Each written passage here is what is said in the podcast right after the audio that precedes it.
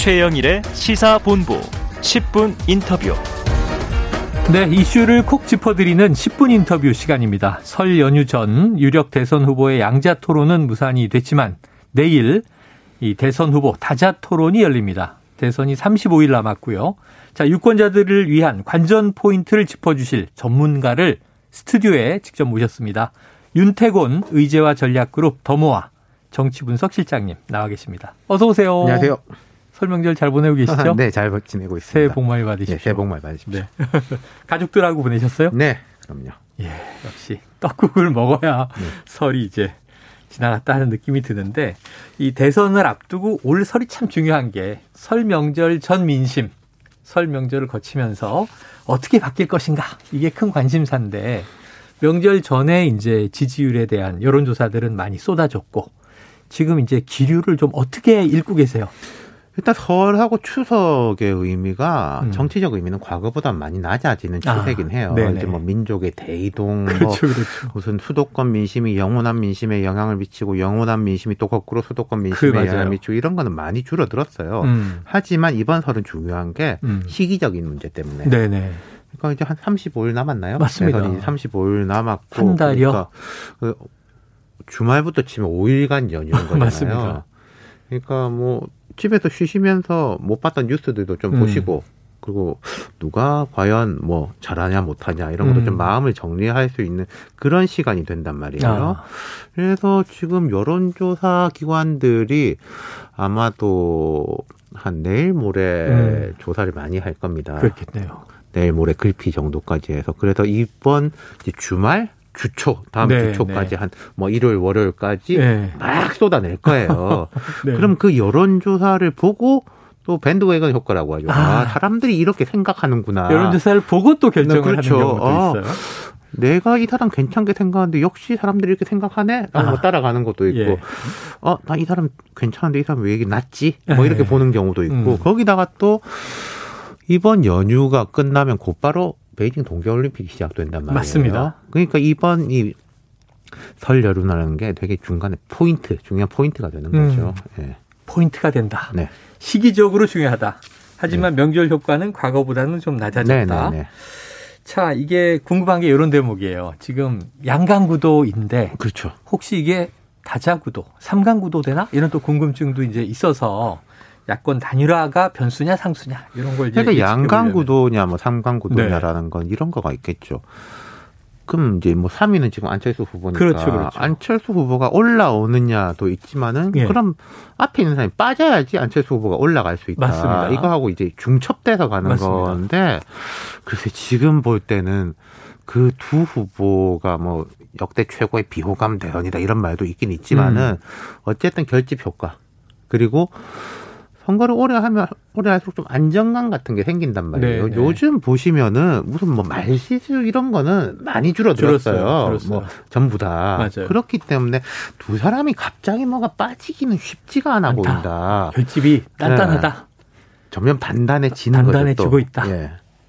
야, 그래서 그러면은 이제 궁금한 게 그거였는데 안철수 후보의 지지율이 올라가려면 누군가의 지지율을 뺏어와야 하는데 그렇죠. 쉽지가 않다. 네, 네, 네. 그럼 더 오르기는 어렵다 이렇게 봐야겠다. 지금 상황에서는 이대로 이런 흐름이라면 어렵다고 보는 거죠. 그러니까 뭐 음. 뒤에 또 이야기하겠지만 TV 토론 같은데 안철수 네네네. 후보 오늘도 이제 일정 없이 예. 뭐 맹연습하고 있다 이런 말도 들리고요. 예. 어, 자, 이런 와중에 그러면은 이제 그 다음에 당연히 연결되는 게 이제 야권 단일화 변수인데 지금 이재명 후보와 윤석열 후보가 한때는 또 윤석열 후보가 뭐 10%포인트 내외 이재명 후보를 앞섰던 때도 있어요. 근데 지금은 뭐 오차범위내 박빙이 주로 많다 보니까 네. 그럼 안철수 후보의 약 두 자리수 지지율 요게 좀 약간 이재명 후보가 아, 참 윤석열 후보가 그렇게 앞섰다가 한 지난 연말에서 연초에 되게 안 좋았었죠. 네, 그래서 뭐 거꾸로 보면 또 확 10% 뒤지다가 맞아요. 다시 이제 올라오는 올라와서. 흐름이란 말이에요. 그리고 최근에 이제 지지율의 추이들을 보면은 음. 윤석열 후보가 좀 괜찮다. 그리고 이재명 후보가 그럼 윤석열 후보가 괜찮으면 이재명 후보 안 좋다는 뜻이지 않습니까? 네, 그렇죠. 안 네. 좋다가 최근엔 그래도 좀 지지층 결집들이 음. 조금 보이고 음. 안철수 후보는 좀 벽에 부딪힌 네, 네. 느낌들이 있어요. 요약하자면 음. 한이 정도가 될 것 같습니다. 아, 현재 판세는. 예. 자, 이 와중에 이제 설 명절 연휴 제일 큰 관심이 자, 다자 토론도 보고 네. 내일 저녁으로 예정돼 있고요. 또 시작 즈음에는 양자 토론도 네. 보고 이럴 줄 알았는데 아유, 뭐 토론 그냥 합의만 지난하게 뭐 하다가 어쩌고저쩌고 하다가 이제 결국 안 됐죠. 네. 그러니까 뭐 양쪽의 이야기들이 좀 다르죠. 다르죠. 완전 뭐 다른데 제가 여기서 뭐 판정을 내려드릴 것까지는 네네. 아니고 네, 내려주세요. 아니 그게 자기 지지층들이 볼 때는 네. 저쪽이 문제다. 그러니까 이 지지층이 볼 때는 상대가 네, 문제다. 그럴 것 같아요. 음. 그러니까 이게 뭐 플러스 마이너스로 하면은 음. 크게 누구한테 유리하고 불리할 것 아. 같진 않다. 음. 예, 뭐 같이 부담 가지고 네. 그런 거니까요. 마지막엔 이제 무자료냐 유자료냐 가지고 음, 그렇죠. 서로 지금 오늘은 서로 회피했다. 네. 맹비판을 그러니까 하고 있습니다. 참 아, 흔히 우리가 그런 말을 하는데 정치하고 법은 이제 소시지 만드는 거 같다. 소시지 만드는 거 굳이 보여줄 필요가 없다. 네. 보면 못 먹는다 이러는데 요즘은 소시지 음. 만드는 과정이 너무 공개가 확 돼버려요. 이게 투명하게. 투명 좋은 건지 나쁜 건지 네, 네. 좀잘 모르겠습니다. 그러니까 네. 뭐 자료 자료가 지참하고 활용하고 달라요. 음. 활용이라는 건 우리가 이제 뭐 판넬 같은 거, 그래, 그렇죠, 뭐, 뭐 이런 그렇죠. 거를 보통 자료 거. 활용이라고 하고 자료 지참은 이렇게 뭐 갖고 오는 거예요. 메모도 네. 하고 네. 보통 이제 활용은 룰 협상에 의해 가지고 정하고. 지참은 원래 그냥 하는 거 하는 건데 네네. 이번엔 뭐 지참도 된다 안 된다 네네. 그 논란 때문에 이렇게 됐는데 예전엔 참 이런 것까지 굳이 알아서들 했는데 네. 정치인들이 예. 자, 그런데 이제 오늘 또 이재명 후보는 김동연 후보와 사실은 이제 지지율로 보면 약체 후보인데 이 대선 후보 간 양자 첫 네. 토론회를 이제 하게 됐는데요. 그러니까 이건 이렇게 보셔야 네. 될것 같아요. 아까 안철수 후보의 단일화 이야기하셨지만은 음. 그럼 이재명 후보 입장에선 지지율 격차가 뭐 엄청나게 나는 김동연 후보하고 왜 하냐? 도대체. 왜 하냐? 그렇죠. 그럼 뭐 정책에 대한 이제 뭐 이런 소통을 보여주려고 한다라는 거가 그렇게 이야기를 하는데 뭐 그렇겠죠. 음. 그렇겠는데 제가 두 번째로 더 좀 관심 있게 본 것은 어. 김동연 후보가 그럼 앞으로 계속 완주를 완주할 거냐 궁금합니다. 그러니까 이런 그 토론회를 통해서 뭔가 접촉면을 늘리고 해서 좀 가까워지는 거 아니냐 네네. 혹시 음, 음. 이재명 후보하고 음. 거기 이제 조정훈 의원이라고 있지 않습니까? 아, 시대전환, 시대전환, 출신 음. 여기 이제 뭐 본부장인가 그 역할을 맡고 계실 예, 거예요. 예, 예. 조정훈 의원이 지난 4.7 재보궐 선거 때도 서울시장에 독자 출마를 한다. 네. 독자 출마했었죠. 좀 하다가 비슷해요. 저 박영선 후보하고 어. 토론하고 그다음 뭐 정책 단위라 뭐 네네네. 이렇게 갔단 말이에요. 네. 그럼 약간 그런 흐름 쪽으로 아하. 가는 거가 아닌가? 이 토론이 음. 이제 내용도 내용이지만은 뭐 그런 보석이 있을 수도 있는 거 아닌가 그런 느낌이 좀 들어요. 네. 네. 자, 기억에서는 이게 각인이 잘 안 돼 있다 보니까 말씀해 주시니까 아, 사칠 재보선 때 그런 일이 있었구나. 네. 흐름이 비슷하네. 하는 생각이 그렇죠. 또 듭니다. 예, 예. 그러면 단일화를 할 걸로 보십니까? 완주를 안 하고? 그러니까 지금 다른 사람들도 동력이 약한데 지금 뭐 김동현 후보한테는 죄송하지만은 네. 진짜 동력이 되게 약한 상황이란 아. 말이에요. 그리고 또 다른 당들은 예를 들어서 강해졌으니까. 뭐 안철수 후보는 뭐 이런 말씀드려 죄송하지만 개인의 재력도 있고 또 네. 정의당이라든지 이런 데는 이 탄탄한 이제 당원 중심 조직 당비를 모아가지고 아, 할수 있는 이제 그런 시스템이 구축돼 있는데 김동연 후보는 지금 전당대회를 지역 다 하고 해서 아직 아. 상당도 못 돼 있는 상황이기 네, 네. 때문에 그런 이제 현실적인 문제 같은 음. 것도 있을 거예요. 음. 지금이야 공식 선거운동 다 못하니까 음. 그래도 이제 큰 당하고 작은 당하고 이게 차이가 보이지 않습니까? 네네. 근데 공식 선거운동 들어가면요. 지하철 역마다 빨간 잠바, 파란 잠바 입고 나오죠. 포스터 쫙 붙이죠. 그리고 플랜카드 다 붙이죠. 그렇죠. 그거는 더 지금보다 격차가 훨씬 더 늘어날 수밖에 없는 네. 거예요. 또 차량도 돌고 그렇죠. 차량도 네. 야, 이게 다 돈입니다. 비용입니다. 네. 버틸 수 있겠는가? 자, 약간은 이제 부정적인 뉘앙스로 예상을 해 주셨다고 보고요. 자, 이제 오늘 저녁도 뭐 양자 토론이 좀 흥미있게 봐야겠습니다만 내일은 이제 드디어 첫 다자 토론. 그렇죠. 방송 3사 주관. 네. 이건 방송도 실시간으로 다 나가는 거고요. 예. 그럼 내일 토론이 좀 이 어떤 지지율 변동의 기점이 되겠습니까? 하, 그러니까 뭐 각 캠프는 엄청나게 관심을 모으고 네. 있는데 통상적으로 또 TV 토론이 그렇게까지 영향을 미쳤냐라고 보면은 아, 뭐 그렇지만 근데 이런 건 있을 것 같습니다. 음. 그 공식 선거운동 들어가서 토론이 2월 16일부터 3월 초까지 세 차례가 배치가 돼 있어요. 뒤에. 법정 그럼 이게 이제 전초전 성격이기 때문에 아. 안철수 심상정 후보는 세게 나갈 겁니다 처음부터 어쨌든 이제 세게 나가야 되죠 하지만 네.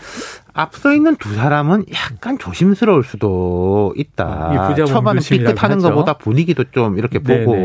뭐 그런 것일 수도 있을 거예요. 그러니까 득점보다는 실점을 하지 않는 게 아. 중요할 수도 있거든요. 그렇죠, 앞서 나가는 그렇죠. 사람들은 네. 그러니까 이게 토론이 오늘이 마지막 내일이 마지막도 아니고요. 그렇죠. 네. 전초전 성격이다. 그렇죠. 자 이제 일단은 추적자 후보들 안철수 심상정 네. 후보는 세게 나갈 것이다. 그럼요. 두 후보는 이제 이재명 후보, 윤석열 후보를 다 때릴 거 아닙니까? 그럼요. 네. 예. 그런데 앞서 있는 두 후보는 뭐 중요한 대목이에요. 왜냐하면 네. 토론을 보면 잘해서 득점하는 것보다 말실수 한 번 하면 특히 앞서 있는 그렇죠. 사람들은 그렇죠. 네. 그렇거든요. 그러니까 뭐 예를 들어서 윤석열 후보는 안철수 후보하고의 이 톤앤 매너를 좀 어떤 식으로 할 네네. 것이냐, 뭐 조금 우호적으로 가야 될 거 아니냐. 그렇죠. 또 예를 들어서 이재명 후보는 또 심상정 후보에 대해 가지고 어떻게 해야 될 음. 것이냐는 신경 쓸 게 많은 거죠. 네. 그러니까 윤, 이 두 사람까지는 별로 신경 쓸 거 없습니다. 막 이제 치고받으면 되는데, 네, 네. 그럼 누가 나머지 두 사람이 조금 내 편 들어주느냐, 저쪽 편 들어주느냐, 그렇죠. 이런 것도 중요하잖아요. 이게 막아야 되느냐, 아니면 그렇죠. 손을 잡는 이제 네. 제스처를 취할 것이냐. 이게 사자 토론쯤 되니까 좀 복잡성이 네. 높아져서 내일 또 흥미진진합니다. 그러면은 이게 지금 이재명 후보는 사실은 뭐 유세 메타버스도 많이 하고 그동안 뭐 발언하는 게 많이 나왔고 윤석열 후보에 대해서 우리가 본 거는 16차례 경선 토론이잖아요, 네. 주로. 그런데 많이 나아졌다는 평가도 네. 있어요. 내일 윤석열 후보의 전략은 혹시 어떻게 예상하세요? 글쎄요. 아까 제가 말씀드린 대로 너무 오버하지 않는 어. 쪽으로 갈 것이고 차분하게 뭐 간다.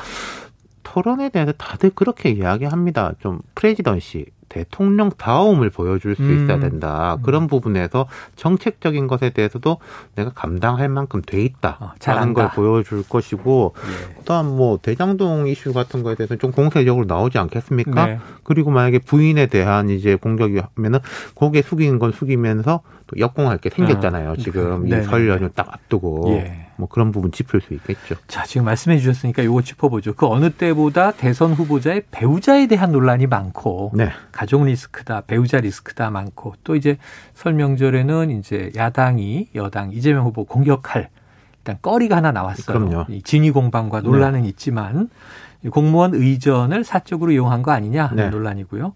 또 이 김건희 씨는 뭐 무속 논란부터 여러 가지가 음. 있습니다. 또 도이치모터스 주가 조작 의혹도 아직 있고.